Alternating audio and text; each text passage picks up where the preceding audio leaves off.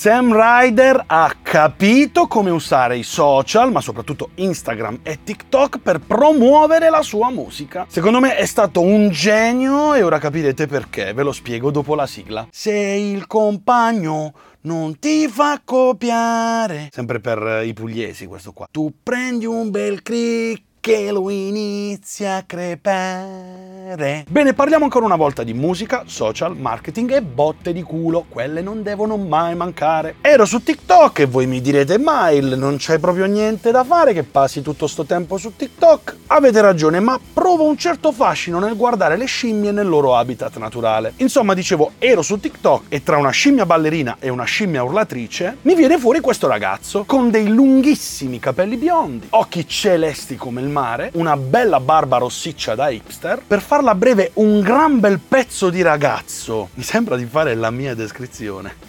Insomma, uno di quei ragazzi che se non fossi stato etero avrei avuto un sussulto.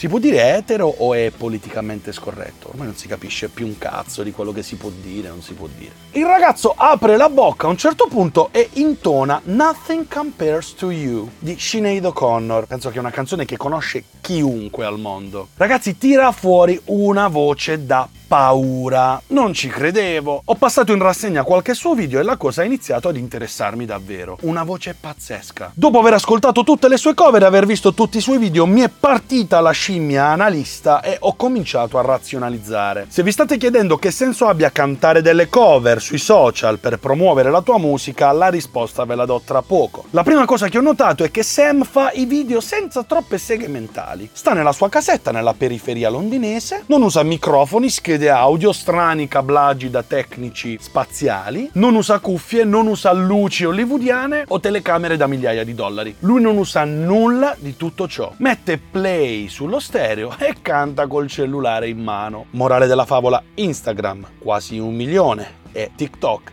2 milioni 200 mila followers. Poi mi sono detto, uno così come minimo ci avrà una discografia pazzesca, farà dischi da una vita. Quindi che faccio? Vado a cercarlo su Spotify. E sorpresa delle sorprese, ha un solo brano, tra l'altro fantastico, intitolato Set You Free, che è stato pubblicato solo nel 2019 e ad oggi sta sfiorando il milione di ascolti ha una roba come 100.000 ascoltatori singoli mensili e porcaccia la miseriaccia, tutto rientra nella logica di conversione che dai social porta la gente alla sua pagina Spotify, esattamente come è successo nel mio caso. Vado su Bandcamp a cercare qualcosa anche perché non riuscivo a capacitarmi del fatto che a parte un video e questo singolo su Spotify non ci fosse altro in giro di questo artista. Su Bandcamp ci trovo solo un brano che pare abbia scritto come colonna sonora per un documentario. In Insomma, artisticamente questo ragazzo non esiste, non c'è. Per ora è solo un serbatoio pieno di potenziale artistico con una fanbase che potrebbe garantirgli una certa continuità nel tempo sia di ascolti che di incassi. Ora però torniamo sulla Terra e cerchiamo di capirci qualcosa. Questo ragazzo con solo un cellulare, la sua voce assurda e la scintilla, quella cosa che se ce l'hai ce l'hai, se non ce l'hai non vai molto lontano, è riuscita a crearsi una fanbase interessante interessata a lui e alla sua voce prima che alla sua musica.